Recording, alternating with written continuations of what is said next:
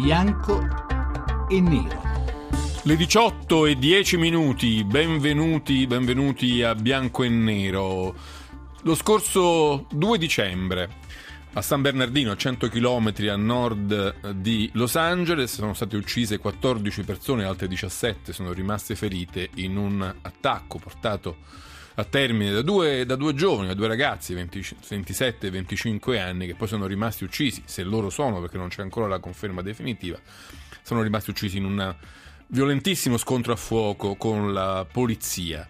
Eh, si era pensato prima a qualcosa di diverso che non un attacco terroristico, una di quelle sparatorie che spesso si vedono in America, una vendetta, una questione personale, magari dovuta a dissidi sul, sul luogo di lavoro. Invece a quanto pare l'FBI e le altre fonti di polizia stanno sempre più accreditando un movente terroristico. Un modo per cui sembra di capire che ISIS stia arrivando, almeno nella sua forma del franchising, anche negli Stati Uniti. Questo è il tema della puntata, cercheremo di capire la vera natura di questo attentato, chi sono i due che l'hanno portato a termine, cosa sappiamo, cosa significa diciamo, per la sicurezza dell'Occidente, degli Stati Uniti, dei suoi alleati, dell'Europa, dell'Occidente, del mondo libero, come si diceva una volta. Lo facciamo con due ospiti che sono Lorenzo Vidino, che è direttore del centro di ricerca sull'estremismo della George Washington University. Lo saluto, buonasera. Buonasera a voi. E con Maurizio Molitari, corrispondente della stampa da Gerusalemme e tra l'altro tra pochi giorni eh, diventerà direttore di quello stesso giornale, quindi oltre ai saluti anche gli auguri. Ma Molinari, buonasera. Grazie, buonasera. Allora, parliamo di questo nella puntata di questa sera di Bianco e Nero, eh, dall'attentato di eh, San Bernardino dello scorso 2 dicembre, poi Barack Obama ha parlato alla nazione in un, incontro, in un discorso molto solenne messo in onda proprio dallo studio Ovale, poi ne sentiremo qualche brano e di questo parleremo eh, anche con voi all'800 05 05 78. Cominciamo subito dopo la scheda di Valeria Donofrio. Se fosse stata stilata un'ipotetica lista di luoghi a rischio, San Bernardino, California, non sarebbe comparso neppure al milionesimo posto e probabilmente la metà degli americani prima di mercoledì scorso non avrebbe saputo neanche trovarlo sulla cartina degli Stati Uniti. Un dato con il quale abbiamo iniziato nostro malgrado a confrontarci. La cronaca dell'ultimo mese ce lo dimostra con il sangue, non esistono obiettivi sensibili catalogabili e il nemico, anche se si ricompatta sotto un unico nome, ha molte facce. Esiste un terrorismo islamico organizzato, con ogni probabilità pianificato da un potere centrale come nel caso di Parigi, ce n'è uno che potremmo definire intermedio, come quello che ha colpito in Mali, e ne esiste un terzo fatto di cani sciolti o lupi solitari, se si preferisce, che agiscono quasi in autonomia, per ispirazione, e si accreditano con azioni sanguinarie come quella di San Bernardino. Nel suo discorso alla nazione Obama ne ha tenuto conto parlando di evoluzione del terrorismo islamico, di una nuova fase alla luce della quale è necessario rimodularsi con nuovi piani di difesa che implicitamente ricomprendono anche quelli di attacco.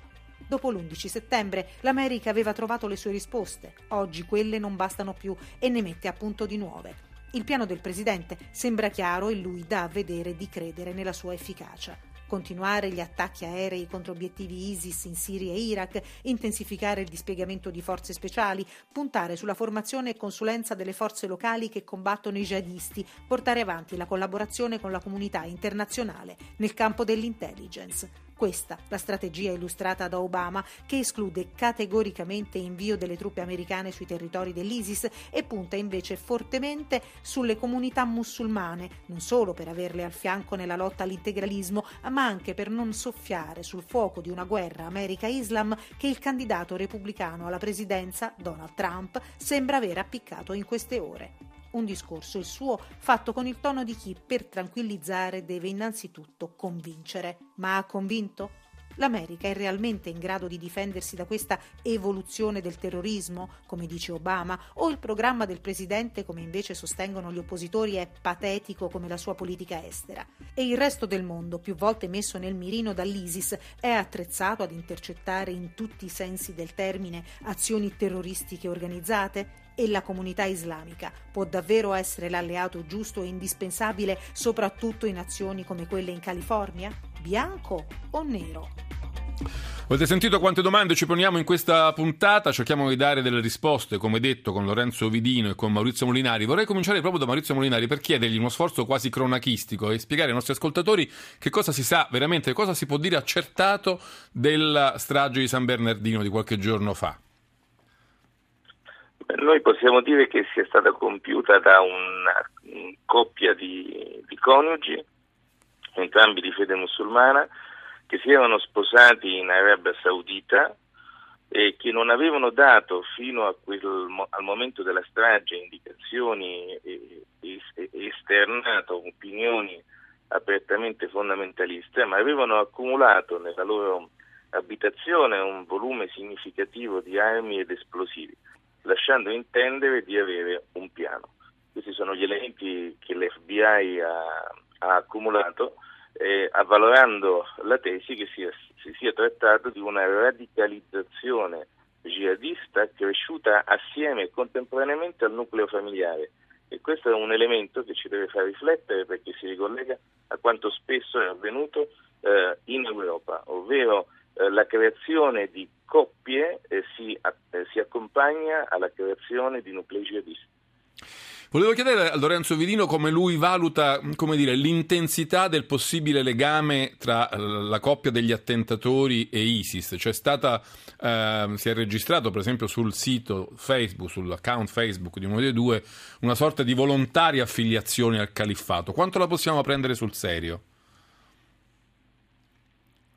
Ha scritto uh, il fatto del giuramento di fedeltà, il bayat uh, al Baghdadi, al califfo, però questo è un qualcosa che chiunque può fare, se ci fosse un, un qualsiasi tipo di legame operativo, questo al momento non si sa, anche se insomma, l'FBI tende al momento a non a escluderlo, ma comunque uh, non ci sono le, ma, legami eh, accertati al momento. Potrebbe essere uno di quei casi, di cui ne abbiamo visti tanti sia in Europa che negli Stati Uniti, di soggetti ispirati dall'ideologia jihadista che attraverso i social media, i social media hanno un ruolo fondamentale in questa riflessione, come nelle molte che abbiamo visto sia in Europa che in America negli ultimi anni, che si sentono comunque di essere parte di questa comunità globale eh, e virtuale, quindi anche senza nessun contatto fisico, ma solo anche solo virtuale, nella sperduta California, nella lontana California rispetto al, allo Stato islamico, se ne sentono comunque parte e il momento in cui decidono di, di fare un qualcosa eh, dichiarano questa, questa, fedeltà. Non ci sono al momento, ripeto, eh, prove di alcun legame operativo. C'è da dire però che comunque avevano post, eh, raccolto un arsenale, avevano costruito delle bombe che si può ipotizzare insomma, la presenza di un terzo soggetto, di qualcun altro. Devo dire che questa è una pista investigativa che qui in America stanno seguendo. Ma quindi per capirci, questo tipo di attacco potrebbe essere una via di mezzo tra quelli del tutto individuali ed estemporanei, come quello del metro londinese, in cui un accoltellatore ha attaccato tre persone al grido eh, questo è per la Siria, o il, il tentato attentato, scusate l'assonanza, sul treno eh, Talis che andava a Bruxelles. Ecco, da un lato questi eventi singoli, no? di veramente forse lupi solitari ispirati dalla propaganda e invece il grande attacco coordinato e gestito direttamente, a quanto pare, da ISIS di Parigi. Questo potrebbe essere un elemento intermedio? Ne abbiamo visti di casi anche, anche, prima, non solo ispirati da ISIS ma ispirati da Al-Qaeda, ricordiamoci l'attentato alla maratona di Boston per esempio eh, di un paio d'anni fa in cui in quel caso sempre nucleo familiare ma nel caso due fratelli eh, avevano senza avere alcun legame operativo con Al-Qaeda, ma semplicemente avendo scaricato da internet eh, le istruzioni su come costruire esplosivi, avevano eh, comunque creato due ordigni che avevano comunque ucciso quattro persone alla maratona di Boston e poi c'era stata una continuazione con tre giorni di, di, sangue e di fuoco in giro per la città di Boston con una totale paralisi della metropoli. Eh, ci sono queste, queste, dinamiche, comunque l'abbiamo visto anche, anche in Europa, piccoli gruppi eh, di fuoco, alla fine il primo attentato Charlie Hebdo cioè a Parigi del, del, gennaio, più o meno quella è la dinamica, eh, due fratelli, sì, con, con, qualche tipo di addestramento, però senza necessariamente quel forte legame operativo. Eh, c'è una gamma, appunto, come diceva lei giustamente, dal, dal singolo attentato che, che quasi del pazzo come quello di Londra della metropolitana a quello sofisticato di, di Parigi e ci sono tutta una realtà insomma, a metà in quella gamma. Poi lo sentiremo, ne sentiremo qualche frase, ma volevo chiedere a Maurizio Molinari se quello che è accaduto a San Bernardino ha, qual- ha, in qualche modo cambiato le, la, linea di intervento, la linea di reazione della Casa Bianca di Barack Obama nei confronti del terrorismo, sia in casa che all'esterno? Ha creato difficoltà e imbarazzo nell'amministrazione. Il Presidente si era appena insediato nel 2009 quando avvenne la strage di Fort Hood, eh, con 13 cittadini americani uccisi dal maggiore Hassan, che poi si scoprì che era stato etero diretto da Ayman al-Awaki, che all'epoca era il capo di Al-Qaeda in Yemen. In quell'occasione il Presidente scelse, pur consapevole di quanto avvenuto, di non parlare di jihadismo islamico negli Stati Uniti, eh, adoperando e coniando all'epoca l'espressione di estremismo violento per non riferirsi direttamente alla matrice islamica. Dal 2006 sono passati, dal 2009 sono passati quasi sette anni e ci sono stati più episodi, come giustamente ricordava prima Lorenzo Vidino, negli Stati Uniti. Il Presidente ha sempre tenuto fede a questa impostazione, ma dopo San Bernardino, nel discorso della Casa Bianca, per la prima volta ha detto agli americani che c'è un problema con la radicalizzazione presente in alcuni ambienti musulmani. Per la prima volta lui ha fatto riferimento esplicito e diretto alla radicalizzazione presente in comunità islamiche negli Stati Uniti. E questo significa aver di fatto ammesso che l'impostazione iniziale, quella di non nominare assolutamente l'Islam per tenerlo eh, staccato dalla radicalizzazione violenta, di fatto non ha pagato. Sentiamolo, sentiamo qualche frase del discorso di Barack Obama l'altra sera dalla Casa Bianca, dalla, dallo studio Vale. The threat from terrorism is real, but we will overcome it. We will destroy ISIL and any other organization that tries to harm us. Our success won't depend on tough talk or abandoning our values or giving in to fear. That's what groups like ISIL are hoping for. Instead, we will prevail by being strong and smart, resilient and relentless, and by drawing upon every aspect of American power. We cannot turn against one another by letting this fight be defined as a war between America and Islam. That too is what groups like ISIL want. Ecco, Obama ha detto chiaramente che con, molt, con, molta sicurezza noi batteremo ISIS, supereremo, batteremo il terrorismo, non lo faremo mh, usando parole dure, ma usando tutte le nostre risorse e senza rinunciare ai nostri valori. E sicuramente non lo faremo facendo apparire questa guerra come una guerra degli uni contro gli altri, una guerra degli americani contro eh, i nostri, contro l'Islam e soprattutto contro gli immigrati islamici, gli americani eh, islamici che vivono negli Stati Uniti. Perché questo dice, ha detto in conclusione Obama, è proprio quello che ISIS vuole. Secondo lei, Vidino, è questo che ISIS vuole? Vuole aumentare in tutti i modi possibili la radicalizzazione delle popolazioni islamiche nei paesi occidentali eh, per, per, rompere quel patto di alleanza che negli anni, bene o male, si è stabilito e portarli dalla loro parte? Assolutamente, insomma, questo tipo di attentati hanno due obiettivi. Uno è quello di indebolire la volontà della popolazione occidentale di impegnarsi in Siria e in Iraq, quindi come la Spagna gli attentati di Madrid del 2004, cioè in sostanza eh, far sì che la popolazione voglia il ritiro delle, delle truppe o comunque un non impegno in quegli scenari perché sennò la conseguenza sono questo tipo di attacchi. Ma l'altra dinamica che questo tipo di attacchi vogliono creare è la polarizzazione, è il discordo sociale tra la, le comunità islamiche e le, le, le, società in cui vivono.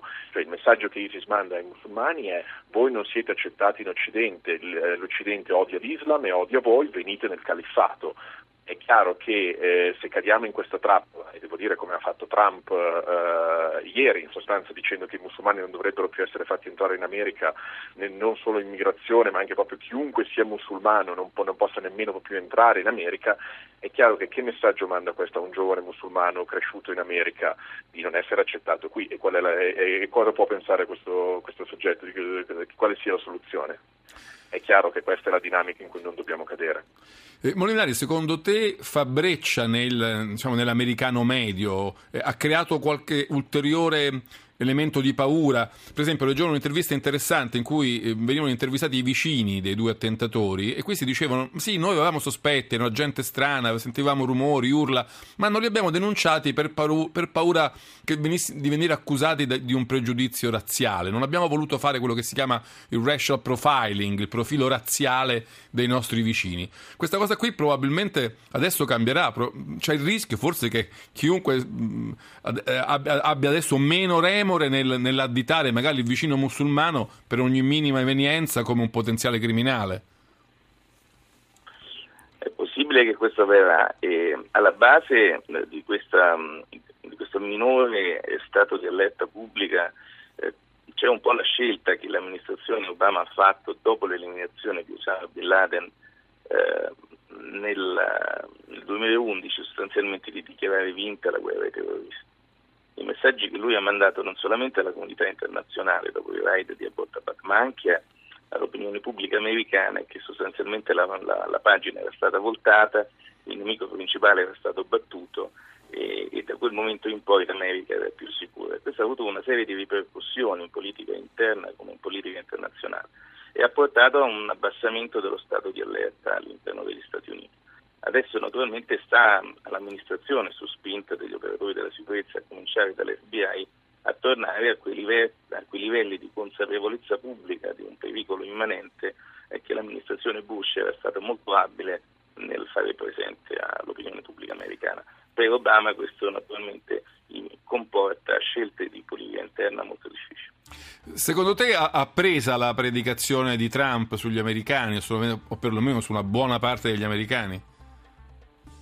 No, credo che non abbia presa, che l'analisi che è fatta prima da Lorenzo Vidino sia pertinente e largamente condivisa non solamente dai liberal ma anche dai conservatori. Non solo, ma rischia di nuocere ai repubblicani schiacciandoli in politica estera su posizioni destinate a essere perdenti. L'America vince lì dove si eh, unisce, dove moltiplica la propria multietnicità e multiidentità e, e, Trump invece la spinge su posizioni che sono non americane. Poi la sentiremo un brevissimo, brevissimo, pezzo del discorso di Trump, ci fermiamo un momento per il GR regionale, poi torniamo a bianco e nero con Lorenzo Vidino e Maurizio Molinari a parlare della strage di, Berner, di San Bernardino e di quello che significa nella lotta contro il terrorismo e contro ISIS. 800 05 0578 il numero verde per le vostre opinioni alla fine della puntata.